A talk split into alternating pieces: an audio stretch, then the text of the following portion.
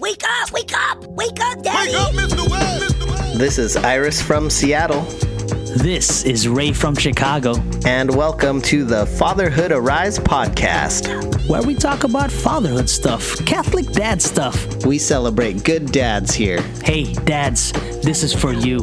Wake up, Daddy! Daddy! Daddy! Uh, welcome to the Fatherhood Arise podcast, What's up, everyone. what's up, Uh, everyone? this is where Ray and I talk about the intersection of faith and fatherhood, you know, Catholic dad stuff. And if this is your first time, welcome. Uh, we love having you. We're glad that you found us. And if you've been with us for a long time, hey, thanks for listening. We're glad you're here. And we hope that you're uh, entering into this holiday season with a lot of cheer and happiness or uh, um, being prepared to put on a couple extra dad pounds as we as we enter into this like real time. Uh, Ray, this is a good time for us because uh, we're not alone, We are not alone, man. We but are we have a joined in- guest We today, do. We're joined in by Mark Dinglasan. Hey guys. Ooh, wow. Mark Dinglasan. Mark Dinglasan. And dude, I, I've known Mark for a while now. Back in Jersey, he's a he's a Jersey guy. He's he's still in Jersey. I'm I'm here in Chicago now, but we still chat here and there. Uh, we're in a fantasy league together. Um, he offered me a, a trade uh, maybe two three weeks ago, and Terrible. Because you rejected asked for. Patrick Mahomes and Dalvin Cook maybe for Joe Burrow. yeah. It's like, But all right, all right, take it easy. Ray, Ray's a champion, and he's he's mentioned it multiple times on this podcast that he has dominated all of you in that league. So. just- For one year. For the, to say, for the- I was like, I'm pretty sure the trophy's named after me. But then again, the trophy's named after me because I sucked. So that's why. I'm just gonna go ahead and read his bio. Mark Dinglasan, MBA. Mark Dinglasan is currently the executive director of CUMAC, the largest anti-hunger organization in Passaic County. CUMAC is dedicated to fighting hunger at its root causes by using, am I saying this Mhm. right? ACEs. ACE, ACE's research and asset, ACE's research and asset-based community building principles to create more just food access systems and partnership. Welcome, Mark Dinglasan. Hey, welcome, Mark. Thank you guys. It's great to be here. Thanks for having me. Seriously. Man, I've known Mark for a while as well, but it's been a minute since we've spoken. Um, and um, I would see Mark uh, up in Jersey, and I was like, man, that's an intimidating dude. That's I, I think that was like my my first impression of you, Mark. Is like that's an intimidating guy over there. But he's he's a teddy bear, man. You know, yeah. I so it's it's funny. My wife, my wife tells me this, and then actually one of my team members tells me this now too. I they they remind me that I have to be very conscious of like my my facial expressions, um, because like appar- apparently I it can I can come off like really mean sometimes. But yeah, Mm, it's that like- it's that uh resting Dinglasan face. Is that what it is? or or I thought maybe it was my my rockin' mustache. Oh, that could be Um, it. That's too. right. oh man, Do we gotta Yeah, you, listeners, you cannot see this, but we gotta we'll post the pictures. But uh, Mark Yeah. has a rockin' mustache, like this just is full super this is full on commitment uh to it so here he is take a Yeah, it's like a seventy. It's like the seventies is back. Yeah, dude. It's like Yeah. a curtain, curtain in between his nose and lip. It's pretty incredible. Yeah.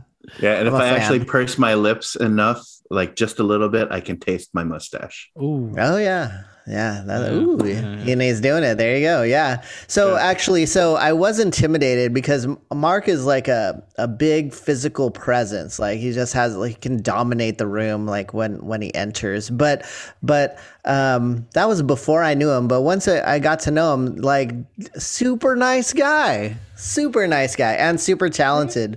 So really excited to have you here today to talk about um, CUMAC and all the uh, awesome things that you're doing, and and maybe get some insight into how we can kind of enter into this holiday season um, from your point of view. for sure But in this first part of the show, we usually have uh, dad stories, which Ray calls dad vent. When we're are we in are we in Advent now? Is this happening? Is yeah, this yeah. is this Advent yet or dad venting? so we're gonna be actually dad venting in Advent. So it's now dad vent. Yeah. and um, we're gonna tell some real real life stories of dads. Ray, why don't you kick us off?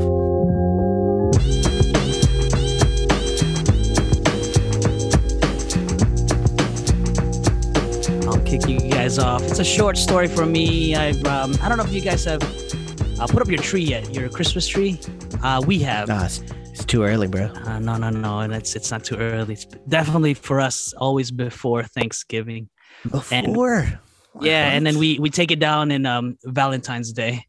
So, yeah, some good solid use of that Christmas tree. Anyway, quick story for me is just again, it's just a tip, more more of a uh, a pro tip for all our fathers out there with young children. Don't decorate your tree.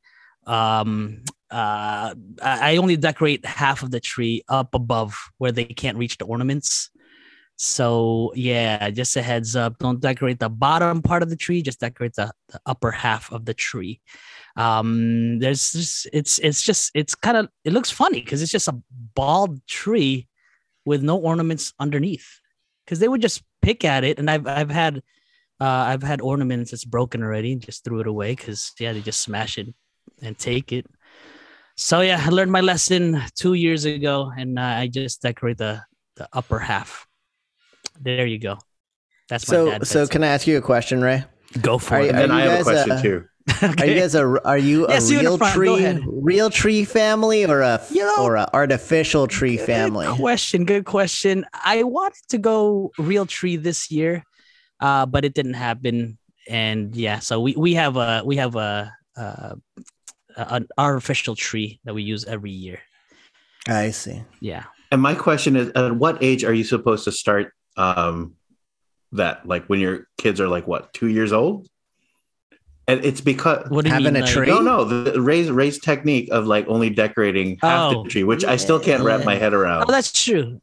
but like, Yeah, no, that's true. I mean, when, when guests are over, you you put some ornaments down under, but uh, when they're walking around, I yeah, when they start what, what is that like uh, one two years old when they're yeah, one yeah, year old. yeah oh, really? When they're, they start walking, yeah, put it all the way up. So my my selfish reason Yeah. for asking that question is because my Optimus Prime collection is like on an unprotected Mhm. shelf, and it stretches like on the entire wall. Oh goodness. Yeah. and my kid is eight months old. So I have four more months. Oh, yeah, Is it reachable? Yeah, Is it totally. reachable? Like the shelf it's is like low. four. They can four get through that, man. four shelves. Like bottom shelf is right there, and Put some barbed wire on that, like broken glass, just to make sure. just to make sure. Drop sure. some Legos on the floor, so if they step on it, they're gonna uh, endure know. Can't I use that same technique then for a Christmas tree so I can decorate a full Christmas tree? No, I'm just wondering. You could, yeah, yeah, barbed wire, broken glass. That's another way of doing it. Oh man, Um, it's like the tree's not wearing pants. That's it's weird. Yeah, I can't wrap my head it, it's it. weird, but it's it's it's for. I mean, there's there's lights because they can't like pick out the lights. It's it's stuck there, but the ornament wise, Oh, okay, Above. okay. That make I get it. yeah, up above, yeah. Yeah, but maybe you should just like not decorate the tree. Maybe just have the lights only. You could. Did you ever but, think of that? I mean, it's all in one box. Uh, It's you know, it's all in one box. So I got to empty out the box anyway. I put. Ah, you're getting, getting all technical here. What's going on? Come on. Now. Yeah, yeah. You said this was gonna be a short story. Sorry. Okay, Sorry, so Who's next? for Who's me. next? well, Merry Christmas to you, Ray, or Happy Advent. Um, for me, oh man, guys, a lot's been going on, but the, here's the most interesting thing that's happened for for my dadhood is uh, my son is 12 years old, and or my oldest is 12, and he. Uh, he's had a lot of questions about like going through puberty and he's like when am i going to go through puberty? And so my wife said i'm going to enroll him in a class at um, the seattle children's hospital because they do all these classes for like boys going through puberty. And it was really interesting. So we enrolled and we went and uh, and we listened and there's a lot of things that were like really informative and good and there were other things where i'm like i'm gonna have to circle back to that because that that might Yeah, yeah. be something that we have to talk about in the context of our faith and also the beliefs, uh, uh, you know, like according to your body. But yeah, it was like a super interesting conversation that I was just not like mentally prepared for at the time because my wife said, Hey, I signed up uh, our son for the class and it's tonight over Zoom. So Oh, you're wow. going to sit with him. And I was like, Just like I'm that. totally unprepared. Oh my god, it was Zoom So too. like, okay, okay.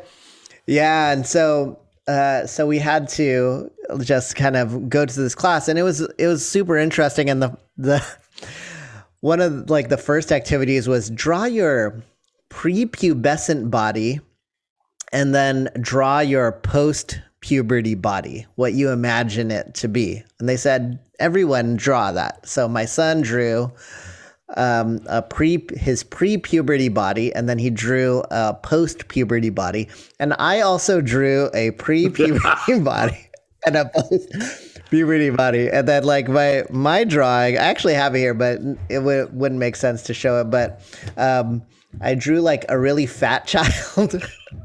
Uh, because that was like me, and then I drew like a really buff person post puberty with a beard, and that's like, and I showed my son. I was like, "This is me." Like, he's like, "That's not you, Dad."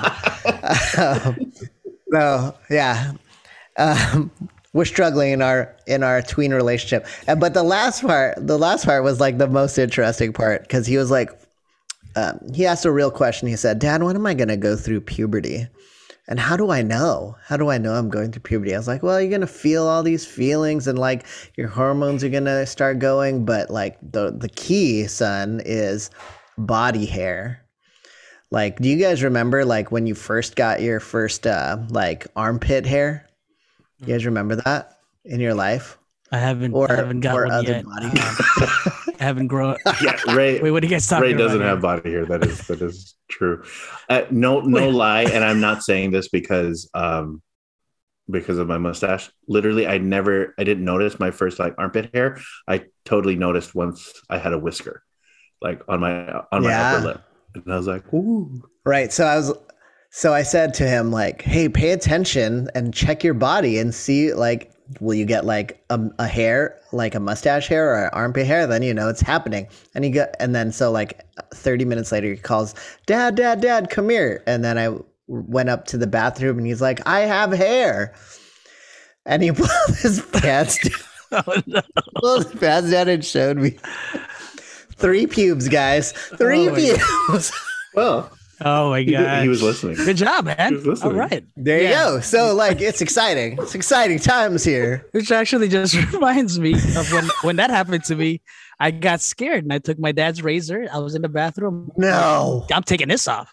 And You did never really told my dad that I used his. Yeah, yeah, I did. I just You- remembered it.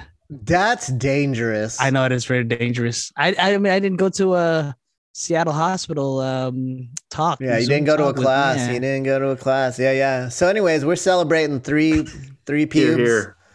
out here. Congrats. It's, uh, Congrats. It's uh, it's a big momentous More, more to come. time here in our family. More to come. Yeah, yeah. My, my turn. Mark, how about My you? turn. So before I don't know if I should edit all of this out, man. I don't know. no, you're keeping it. Oh, you're man. keeping you're fun keeping stuff. all of it. I uh, probably There have already been like three occasions where I could have made like one of the old jokes that I used to make when I was just like with Ray in like a private meeting. Look at you, all And- grown and up look Look now. at the self control. So you are not editing any of this out. My dad's story, and it's because I'm still a rookie. Like my kid is eight months old, and I I actually never ever thought that I would be a dad. So just the fact that I can be part of dad vent sessions is like amazing to me because it really does There you Celebrate go. good dads Welcome. here. Thank you. Yeah. It does it does change you, right? Um my dad's story, and maybe you guys will remember your first time um, going through this, and your listeners too. I had my first experience of my kid getting a boo boo, um, and so we were in we were in Chicago just recently, and our daughter is Lily Grace. Her nickname is LB, short for Little Bear, because you know the bears like you can't Mm. because my nickname is Bear, so she's Little Bear. Um, when she sleeps on the bed, we have a camera that monitors her, and then we surround her with pillows. Quite literally, while we were in Chicago, she learned to not just turn herself over because she's been very mobile at eight months already, um, wanting to stand, crawling. She turned over, pushed all the pillows aside, and made a beeline for her mom's cell phone that was playing like the music that she likes Oh. when she sleeps, except the cell phone was on the Mm. nightstand. Um, And so I was in the living room, and next thing I know, I hear, you know, the the difference between like the cry where they're pretending and the cry where they're in distress. So I hear the distress cry from the living room. So automatically, like that parental instinct that dad instinct, right? It's very. I do tell Michelle, like I find myself being like protective, like like my job is to support and protect. Um, and ran so I ran into the living room, and I don't know if you guys, I mean, into the bedroom. The lights were dimmed. So the experience of, I'm going to try and accurately describe this and tell me if you guys have, like, remember the first time you experienced this. You go in and you realize something is not right because the cry wasn't coming from the bed, it was coming from the floor. And when, mm-hmm. like, my eyes were able to mm-hmm. focus in the dark, there's my kid like sprawled out like this with her distress distressed cry. And like it dawned on me what had just happened. And oh man like the feelings of like wow did i fail? Wow do i suck? Wow is my child gonna die? Um you know Yeah. inspecting for where is she where where is she hurt? And then like your brain goes through all the things that could have happened because she literally like from her Mhm. belly took a swan dive like off the bed Mm. smacked the corner of her forehead on the corner of the nightstand and then flipped over and landed on her back so Mm. that mortifying um experience of what that was like and like this kid man i i tell my team all the time it's funny to me how like i can do the work that i do but this tiny human makes me feel so vulnerable in a way that i'd never um felt it before so yeah and then and then so now i've I actually, Michelle and I have actually now seen what it actually looks like. She looks like a freaking frog. Like she, like several times now since we've gotten back, we've been back from Chicago for two days. Like seeing her flip onto her belly, and when she wants something, just like jumps for it like a frog. So now I'm like, okay, so Just goes for it. yeah, I'm like, that's how you did it. That's how you felt. So yeah, Wow. let's make that my dad's story. Like, yeah, just feeling that, Wow. man, that's crazy. Yeah, that's so terrifying, dude. The that first time kid falls off the piece of furniture and Mm. did Yeah. you break anything and did they hit their head? Oh my gosh, yeah, totally totally feel that. That's a terrifying moment. And I like how you said that. It makes you feel vulnerable. I think uh I, I don't think Yeah, I don't think that's ever changed for me. So I don't like the way my kids make me feel because they make me feel vulnerable all the time. Maybe that's Yeah. why I get Yeah. really mad at them. yeah, and and that's the that's the part that I love the most about being a dad. But at the same time, like, I don't know if I'm quite ready for LB the tween, LB the the toddler that lear- that that yells at me for the first time, you know. So yeah, because it feels very vulnerable. it's funny how you just mentioned that because Grace and I were just talking about this as well. Um, our firstborn, Gabriel, he he joined basketball, and he doesn't know the rules, and so he feels so lost in the uh, in the games. He's been going to games and stuff, so he's really down on himself. And I just my memory like zooms all the way back when I was holding him as a newborn. I don't know why, but my first thought when I was holding him as a newborn, I said, man, I love this guy so much. But the thing is, is that I'm not gonna be there every single time this guy's gonna get hurt. And sure, the physical pain, yes, you know, that's gonna happen. But the the emotional pain, that's what I was scared of the most. And now that it's kind of happening to him, like he feels like he's inadequate. He feels like he's like he's below everyone and he feels like no no one wants to pass to him. He's actually hiding from the ball. You know, he, that that kind of a thing. Like he doesn't belong. Oh, it breaks my heart. It Yeah. breaks my heart. So yeah, definitely that never goes away. that never goes away. And he's yeah, he's about to turn twelve in in uh, three days. Um, so yeah, it never goes away. And you, as as a father, you kind of just watch. And I've been reflecting on this. Like, I, I wonder how our heavenly father feels with us like kind of going through life and you know stubbing our toe and you know falling down here and not being the best version of ourselves type of thing and i've been chewing on that I'm like man he probably you know he he probably feels that in his heart it sinks And you know what's crazy is like for the three of us, like that feeling of vulnerability, like you feel powerless and you're like, I don't know how to help you. But imagine for Mm, for our heavenly Mm. father, mm, what does it look like to be all powerful and know that he could fix it? But he could he's not going to, right? Like which one's which one's worse?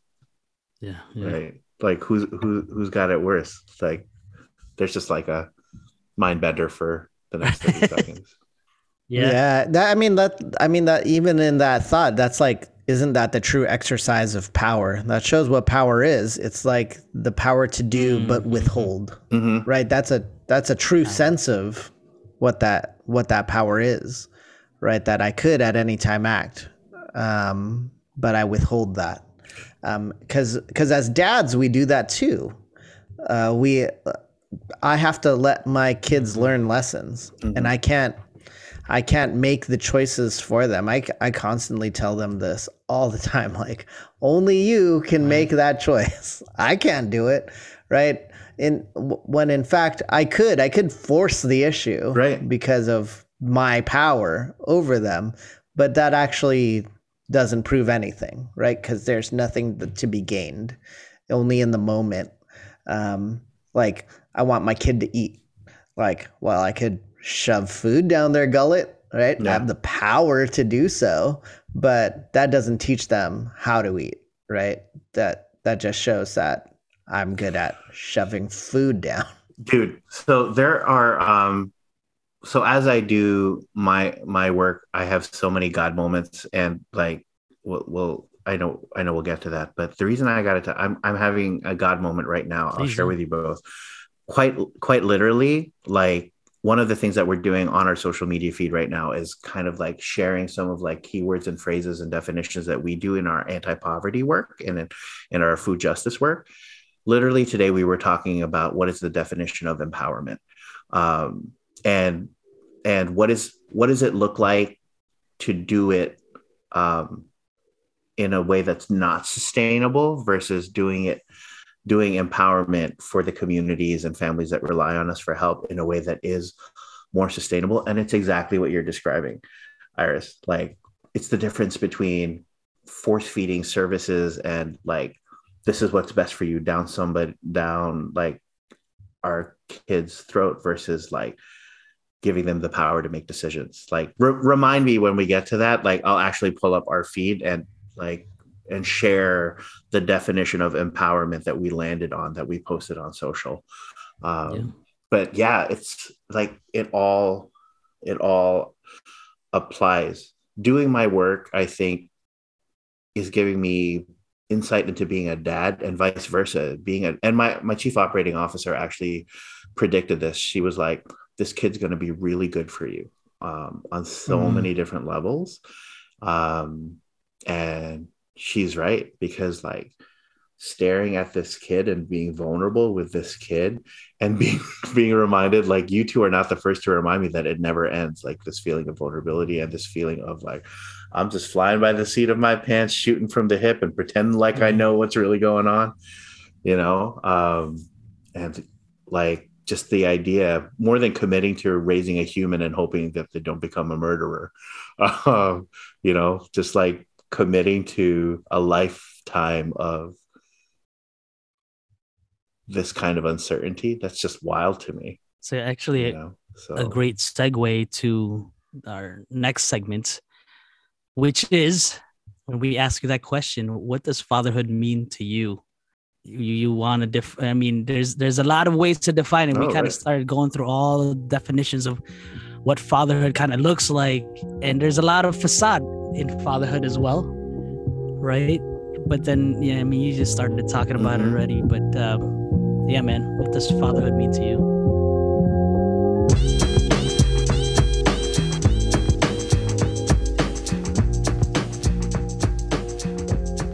So we'll start we'll start with this. When lb was born um so we have the blessing of like my parents are are close by. Um so our first stop actually when lb was born was my parents house so that we could sleep. We could straight up just sleep and rest and my mom could help out.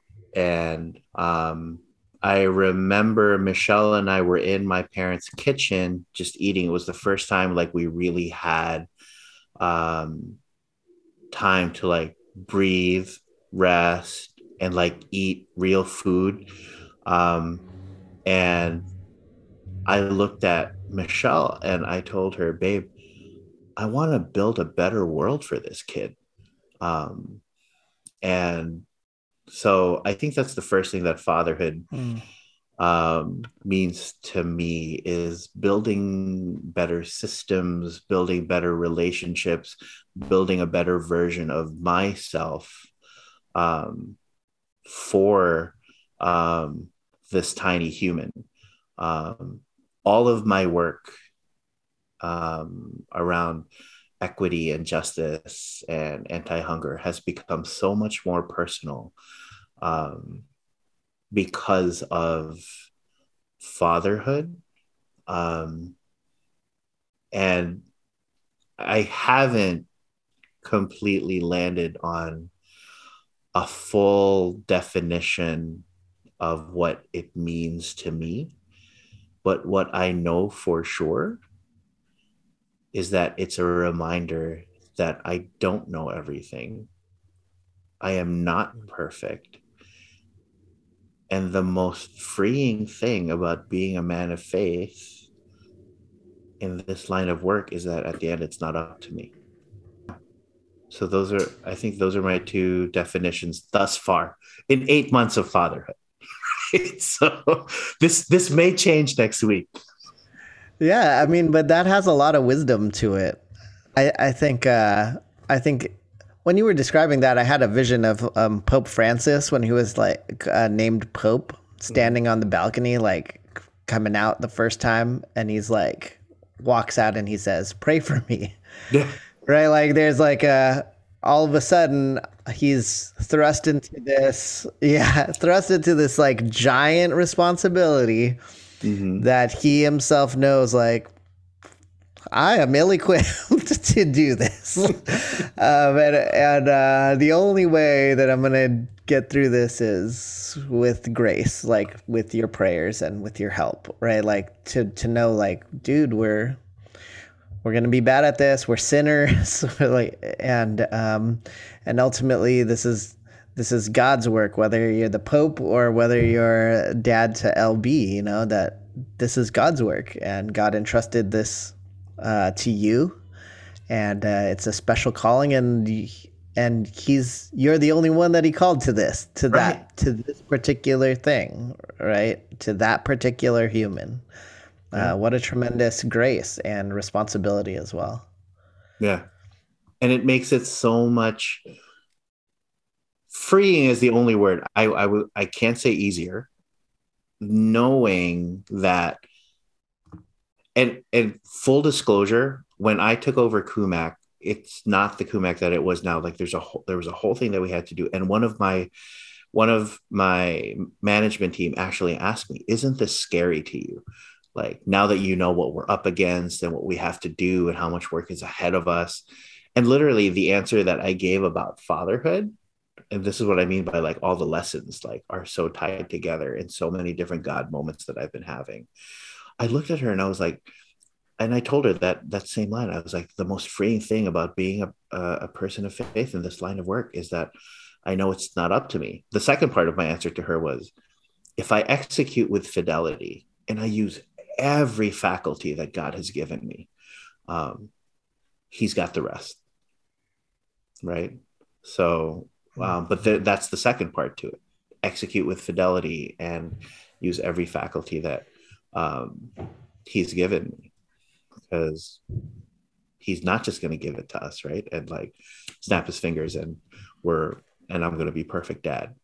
Um, so there's stuff that he's been arming me with through my own struggles my my own Like I've gotten my butt handed to me over over the years, right? From the time we were mission workers to like me in the corporate world. Like I have had my ass handed to me several times over. And now in retrospect, I think like, you know, to to the point that was made just now in this conversation, I think it was supposed to help me be a better dad. But will I use it that way? That's that's a big that's a big ass to also be handed as well. yeah, yeah, it is. I said big ask. Ask. I know. I was like, I was about to, I was about to be like, what big, what big ask? But yes, Do the big ask. yeah. Man. Hey, can you tell us about your work? Can you tell us about CUMAC, what you have built there? And then maybe can you link it also to now family life? You're a family man now. How how can we and and also our listeners kind of do the same thing that you guys are doing in CUMAC? Yeah. Well, before before that, Before- what's Yeah, CUMAC? Yeah, what's CUMAC? and then and then all that other stuff. So, um, I mean, easiest way to to get a better idea of it, cumac.org. That's our that's our website. Um, There you go. We're an anti-hunger organization. We're not a food bank, and we're not a food pantry. Um, so when I was doing juvenile justice and diversity work in Chicago, um, I met the presiding judge, and I my my organization actually reported to the presiding judge for the juvenile justice system um, of Chicago. And Judge Martin used to ask all her department heads all the time, how do we get to the point where we empower families enough so that there there it is again, empower, right? Power. Um, so that we empower families enough so that DCFS is not pulling kids out of the home. By the time I left Chicago's juvenile justice system, there were 5,800 kids in the juvenile justice system and 254 kids in lockup. Right. And Wow. minimum kids were spending um, in the juvenile justice system was two years. Some would spend up to 20 years um, in the system. And in lockup, you're not supposed to be in lockup for more than a couple of months. Some kids were in lockup for a year, two years, right? So CUMAC, I classify I I classify us as an anti-hunger, anti-poverty organization. Um, prior to me getting there, we were an emergency food bank that pumped out two million pounds of food um, a year.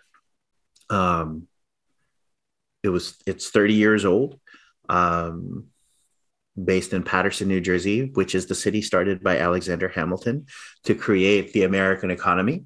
So for everybody that loves Hamilton, when George Washington empowered Alexander Hamilton to create the American economy and make it independent from uh, European commerce, he built the city of Paterson.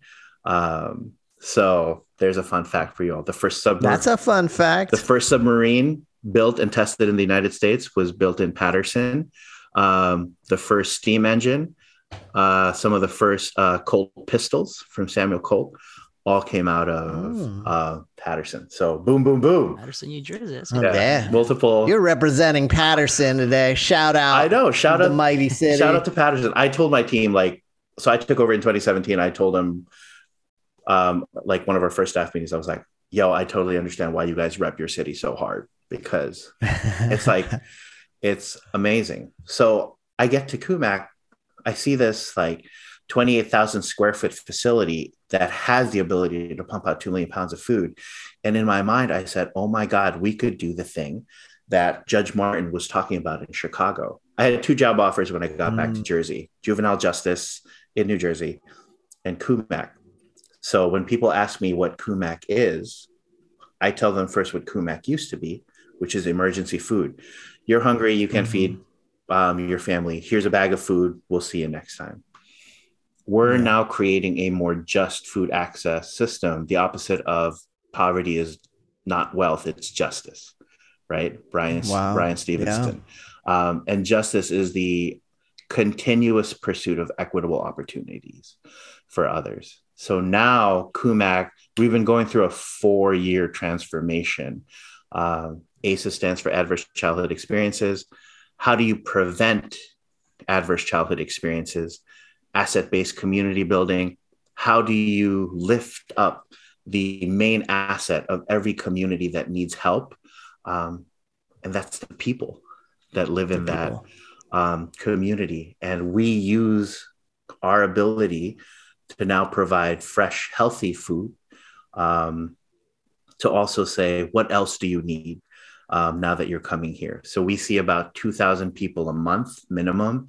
Um, we also do emergency food Wow. delivery to homebound seniors, benefits enrollment for seniors, um, emergency relief. Um, we have pilot programs for moms that have experienced domestic violence, um, job training. Um, my big crazy dream is that 80% of our team will be from the communities we serve um, on full Mhm. benefits and living wages. So, right now, 72% of the team is from reentry, welfare, Paterson.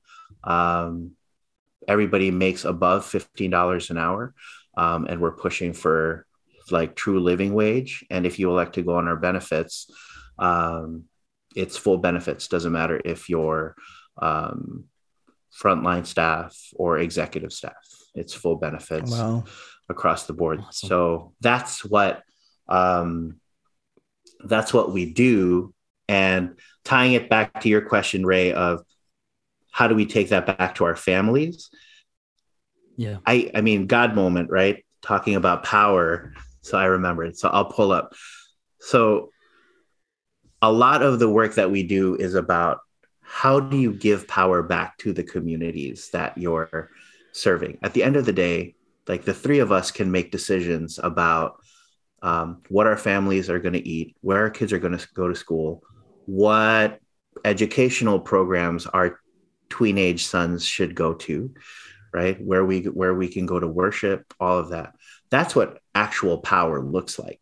So it, there's a constant exercise of how do you how do you create a community of practice around how to make sure that everybody has that same access to power right Mhm. so that we just posted it on social CUMAC feeds if you want to follow us on instagram and twitter um, and tiktok um, empowerment to us creating a space for others to become stronger and more confident in controlling one's own life right? So and we wrestled with like what does empowerment actually mean? And iris to your point like as a dad you could totally shove broccoli down your kid's throat and say be healthy be healthy be healthy. But that's not sustainable right? In fact they'll probably do the exact opposite um, right. Absolutely. They do. right right so but what does it look like when we create safe spaces for people to fail for our children to fail a safe place to fail what does it look like when we have a safe place to fail as fathers as as mothers Mm. as as siblings um and what does it what does it look like to know that the decisions you make actually do matter and your voice is actually heard. Um, we're trying to do that at CUMAC but it's a faith walk as well because to create that safe space and to be truly dedicated to that access to that transference of power that self-actualization and realization of power um, is an everyday exercise in vulnerability and commitment. Um, sounds a lot like fatherhood to me you know Yeah. to like our families That's a huge. I mean, first off, that's incredible what you're doing. Um, I got like a series of questions like, how'd you get into that? like, weren't you a missionary? Yeah, yeah. And then, and then, and then you got an MBA, and then you're doing this. But then, um, on a practical level, um, I think what you're saying really rings true, and maybe that's the scariest part. Is that yeah? In order to create a a more just society like we have to begin in concrete realities right where we where we see each other in in a in a relation of kinship Yeah. right like uh like Gre- the way that Greg Boyle frames it you know that um that um we belong to one another and and we we are stronger when we are vulnerable to each other Mhm. and uh and practically speaking, in a family, that's difficult as a father, right? Like, Yeah. because I have to be in a constant state of vulnerability to my family in order to empower them. Because, and that only happens in a in relationships of trust, right? Yeah. So you like have to build like what you say is a safe safe space or a safer space, right? Like I don't know if there's any true safe spaces, but like in safer spaces, you could say like, yeah, I'm going, I can trust, I can trust that, place. and hopefully, like our homes are those places, like where you said, um, we said like, can is this a place where you can fail? Yeah. and then feel like this is a safe place to fail. And I know that when I fail, I'm going to be held, you know, not punished. Yeah. That I'm gonna, I'm going to learn, uh, and failure is a step towards uh, the eventual success or realization or fulfillment. Um, and that's true, like the journey of the human person, like in in seeking justice and equity and that's true in our relationships in our families. Um, and when you said that i'm like real talk is this is my home like a place where my where my family feels like they could fail or is it like oh, i'm very nervous Right. that dad's around and i can't fail here because he's gonna get pissed. You know what i'm saying? And with that thought, Iris, that's my heart sank when um I was telling you guys about Gabriel. You know, he just joined basketball. He's still learning the sport. And I felt like his attitude, or maybe it's more of his personality, is that ever since he was little, he he wants to always appease me Mm. as his father. And so he felt that pressure when I'm watching his games, like, oh, I'm not doing this. I should be doing that. And there, you know, that whole thing. And it was hard for me to realize that and to see that. And your your words, Mark, I wanted to give him the freedom to be like, no, dude, just have fun. Like you did great. What are you talking about? Yeah.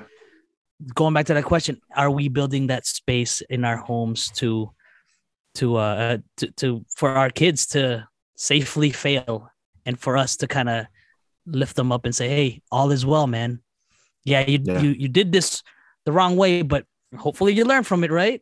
You know that that that whole thing of of of that safe, as you mentioned, Mark, that safe place to fail. And, and I, I feel obligated to also mention because when when I say safe place to fail, there's a lot of questions that arise about that. Like, what does that actually look like? And then aren't you enabling and whatnot? So I want to also mention like the actual theory or framework that we use. There's an actual framework that we use for for this for um, resilience and self-healing communities.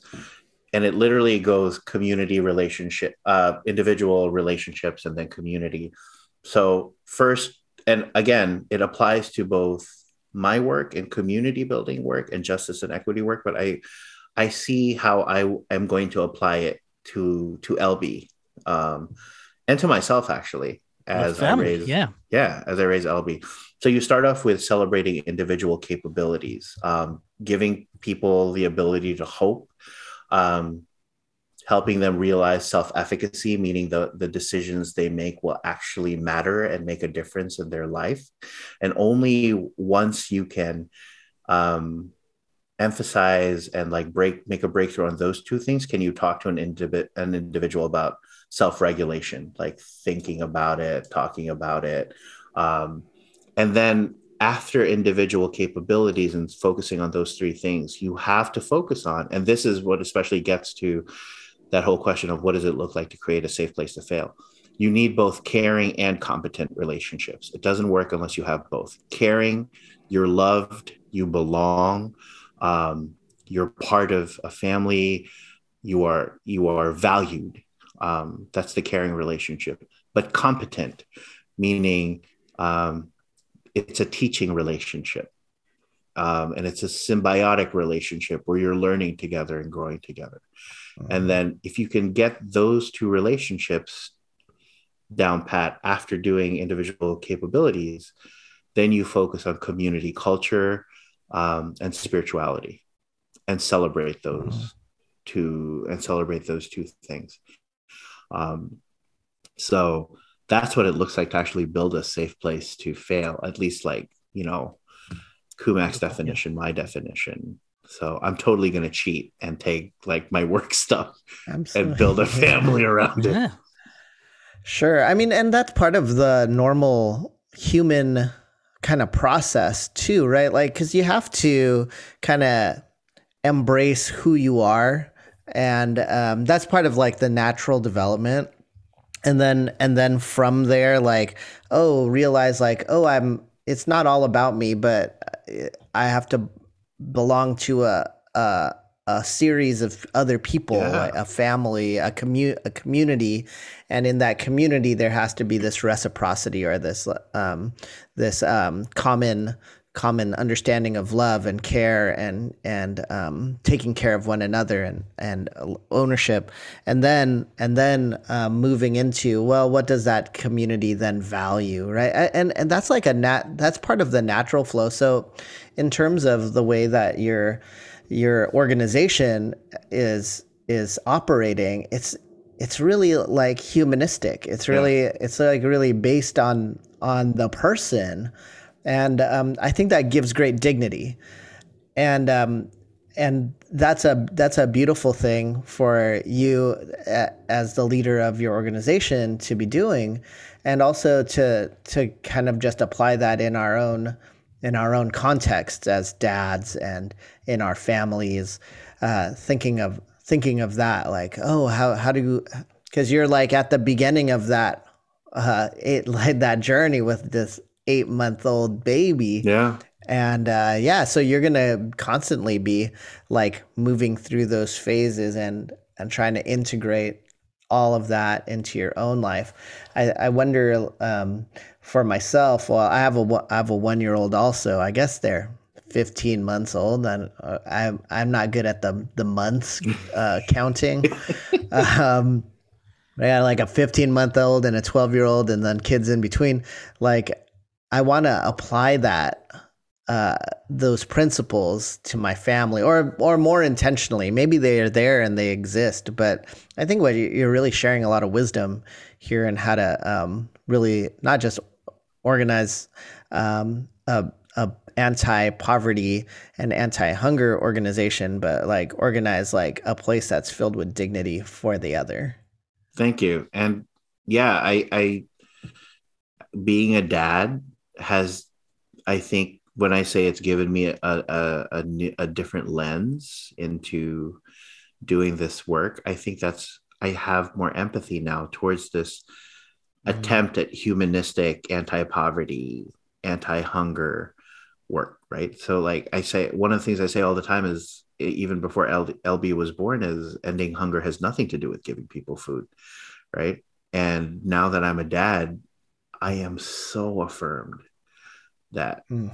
that statement is um, so true.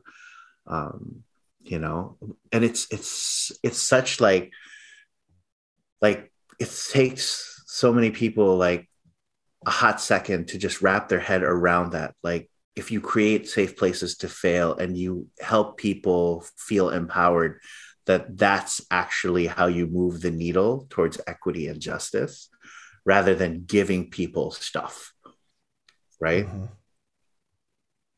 and yet that's kind of how what i see in my short like tenure as a dad that's kind of how we define success as like as parents as families right like we're not going to shove things down our or at least we hope we're not right so you know what i'm saying like I mean, so, sometimes you have to. Yeah, yeah. I mean, yeah caring and competent right but the point the point is like i think it's innate in in us as as christians like it's part of like our charism um like and especially as as christian and catholic dads like we know these things these lessons the crazy part is like when you actually start applying it to everything mhm. right everything and Living so, out your faith.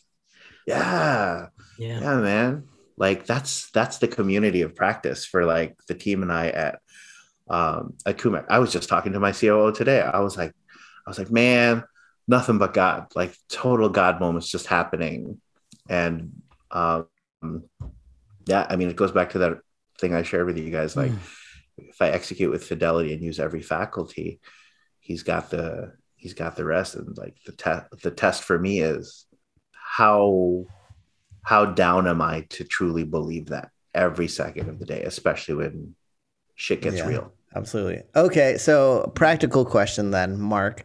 Yes. Uh, not not not to put put you on the spot, but like eh, we're we're uh, in like the Thanksgiving season and um and like, mo- moving into Christmas, and I I imagine that's a, a busy time in the anti-poverty, anti-hunger game. Uh, and so for a fam let's say there's a family who wants to be involved like they're they're hearing what you're doing in CUMAC and they're like but that sounds like really something that we wanted to be involved in in in our family and um how would how would uh like how do you suggest families get involved in this kind of work or um Mhm. To incorporate that into their lives the values or you know as as a person who runs an organization like that um what do you suggest for families who are who are like you know it's it's now thanksgiving we're thinking about giving back and like how, what would you suggest for those those families Yeah. So, um, real talk, real talk, right? Especially for listeners that are like, "Hey, you know, we gotta, we gotta give back this holiday um, season." Real talk. Three points. Um, a point and two stories actually.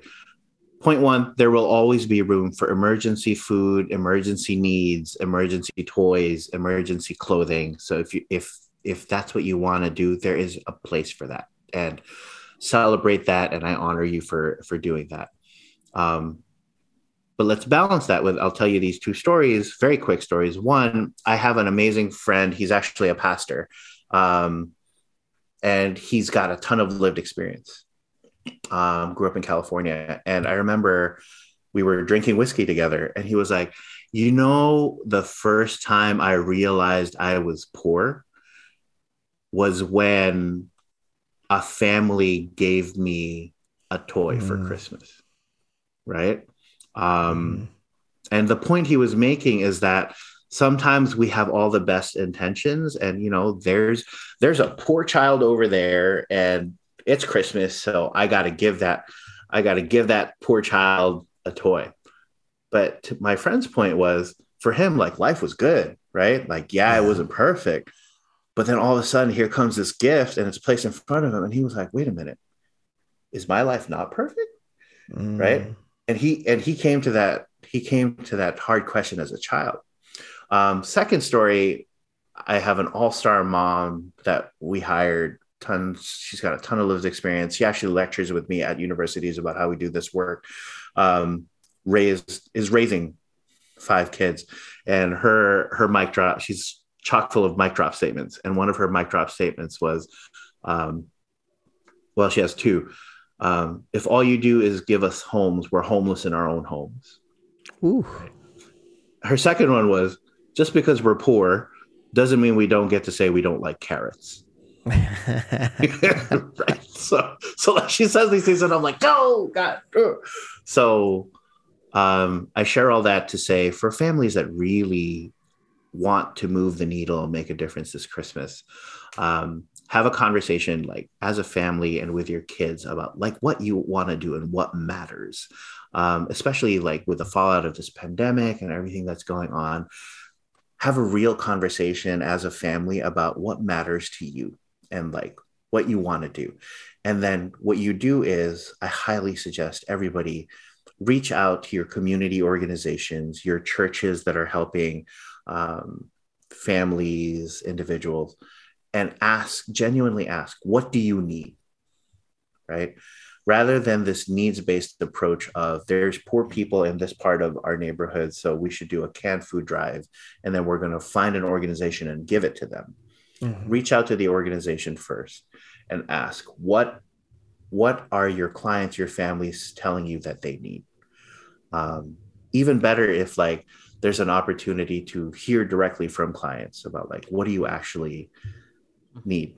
Um, and build a strategy around that you know, like the old director of DCFS in Chicago once asked a like it was a slew of uh, kids in care, what do you actually need and what do you actually want? They didn't want toys, they didn't want clothes. They were just like, just call us kids, man. Right. Yeah. So like writing cards to tell a to tell a kid or a family, I see you. Um, and we're here and then do a gift card so that that mom can buy can be the one to go to target and buy their own gift. Make it a make it a kinship relationship. It's going to it'll teach your kids about how to community build.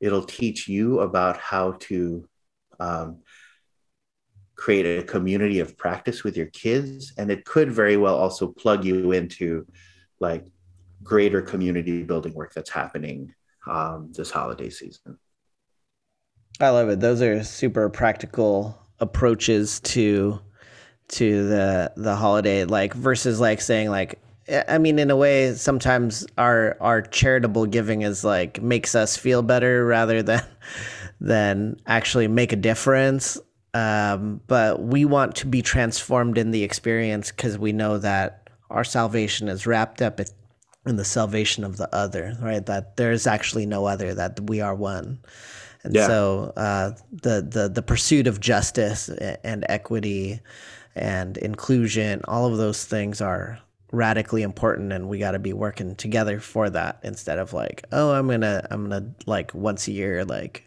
give a thing. Yeah, there, there's actually, you know, your your statement just now, Iris, reminded me of a powerful statement. I forget her name now, and I hate myself that I forget her name. Um, she's a, a powerful international leader for for uh, for women out of um, Australia, and she was quoted as saying, "If you are here." Um, to help, you are wasting your time. But if you are here because you believe that your liberation is tied to my liberation, then let us work together. Absolutely. Um, you know, and that, yeah, that's that's what it would be like. And oh my god, I love would it. love LB to learn that. Absolutely. Yes. And it, it needs to come from the heart. It needs to come from a, a sincere motion of the heart to do something rather than and uh, you know I'm I'm guilty of this as well in my family where I'm like, ah, we gotta do something. Let's do something for Christmas. Let's do something for Thanksgiving. We gotta do this. Uh gotta, go to the pantry, grab some cans. Things that we don't really eat. Yeah, yeah, yeah. yeah, yeah. Pick the worst things Pick- that that's what- we're that- never what gonna expire. eat. Yeah. Uh huh. And so uh, am i teaching my kids that? Am i am i teaching the right things? That's thank you for this reminder for us as fathers and all our listeners out there as parents to, to really build this community build this family Yeah. from the heart right? Uh, my, my last question to you mark as you're it's a personal question as you're preparing you know um and we're entering into are we in advent already or entering into I think we're entering in when this entering airs. into Entering, yeah. yeah. Happy Thanksgiving, everyone. Yeah, yeah. And, um, Thanksgiving. this must come out yeah, on. Thanksgiving. I think it does. It is, yeah, Put up your Christmas it trees is. according to Ray. exactly. Uh, without pants. the tree without pants, not the not the person without Bottomless. pants. Bottomless tree. anyway, my question, personal question to you: How do you how do you personally prepare yourself, like your everyday kind of thing, to you know, to in this Advent season? How how are you going to do that? You're running this huge uh, movement in CUMAC. You're you're you're leading this uh, great movement. How do you, yeah? How do how do you uh, set your foundation? Um, my day starts at 4:30 every morning um, with meditation and prayer time. Mm. Um, and now um, there's a plus to it. Um, by the time I'm done with meditation and prayer time, I can hug my baby. Mm. Um, Mm. You know, but yeah, it's totally grounded in that. If I'm Beautiful. if I'm if I'm walking or or running outside, um, you know, turn on Spotify and pray um, while I'm doing while while I'm there. So yeah, that's that's how I ground myself and center myself, and especially if I know I'm headed into like a really hard meeting, like rosary in my pocket. Yeah, I love all the. uh, I'm really in in the in the mindset of justice and like when you're speaking i'm just fired up that Yeah, uh, man, yeah. oh man there's people out there that are doing it you know they're like they're out there living um living what not just like in words but um leading uh organizations that truly care and are trying to be um just through the, their systems right because we encounter that um I might want to be a just person, but I participate in all these unjust systems to to exercise justice for others, and that's and that's so that's so tough, right? Like we want to we want to be of one one minded heart. We want to do what we preach, right? We want we don't want to just it be to be empty words, but um, so I really commend you and and the great work that you're doing, and we'll definitely uh, keep praying for you and um, this amazing uh, this amazing work. It's it's so needed. I hope I I know that there's other organizations out there, um, but there's only one Marketing Lasan, so um, they're blessed to have you. Thank you. Um, as we wrap up today, Mark, uh, could you bless us with a prayer? Absolutely. Um, let's put ourselves in the presence of the Lord and of the Father, the Son, the Holy Spirit. Amen. Heavenly Father, we come before you as um, uh, three dads um, and all the listeners as well. Um, we come before you as imperfect people. Um, we pray, Lord, for the fortitude um, to listen to you and to be able to be still in the vulnerability that you call us to.